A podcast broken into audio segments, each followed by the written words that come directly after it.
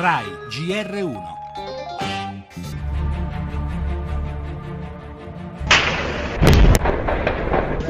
C'è stata un'esplosione proprio in questo momento, in questo istante. Evidentemente è partita l'offensiva anche qui per sbloccare la situazione.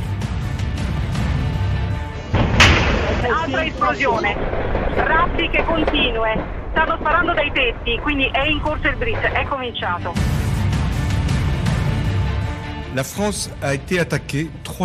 La Francia è stata attaccata tre giorni di fila. Vi richiamo all'unità, dobbiamo dimostrare la nostra determinazione a lottare contro tutto ciò che potrebbe dividerci.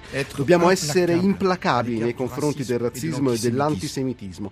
Infine ci dobbiamo mobilitare. Per la Francia la minaccia di cui è bersaglio non è ancora finita.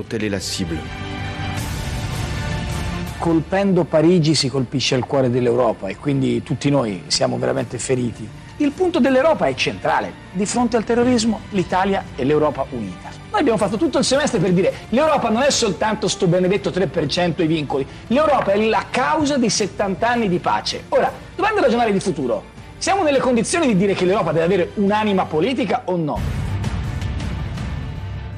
I giorni più lunghi della Francia e poi ieri l'epilogo, il doppio blitz a Parigi e a Dammartin. Morti i terroristi fratelli Kouachi, poi Koulibaly, ricercata la sua compagna, vittime tra gli ostaggi. Ma l'incubo continua, arrivano nuove minacce d'Al-Qaeda e per la Francia, per l'Europa. È già il momento di pensare al futuro, a come vivere combattendo il terrorismo. Non è finita, sottolinea il presidente Hollande, nel chiamare i francesi all'unità. Lo sostiene un'Europa che a partire dalla manifestazione con tutti i leader domani a Parigi potrebbe finalmente assumere una vera identità.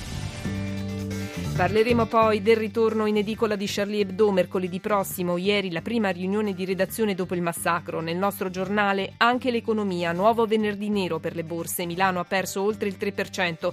Parleremo anche della decisione del TAR di annullare il divieto delle grandi navi a Venezia. Ancora i 50 anni di carriera di Renzo Arbore, intervistato dal GR1. Infine lo sport. Oggi due anticipi della diciottesima giornata, Sassuolo Udinese e Torino Milan.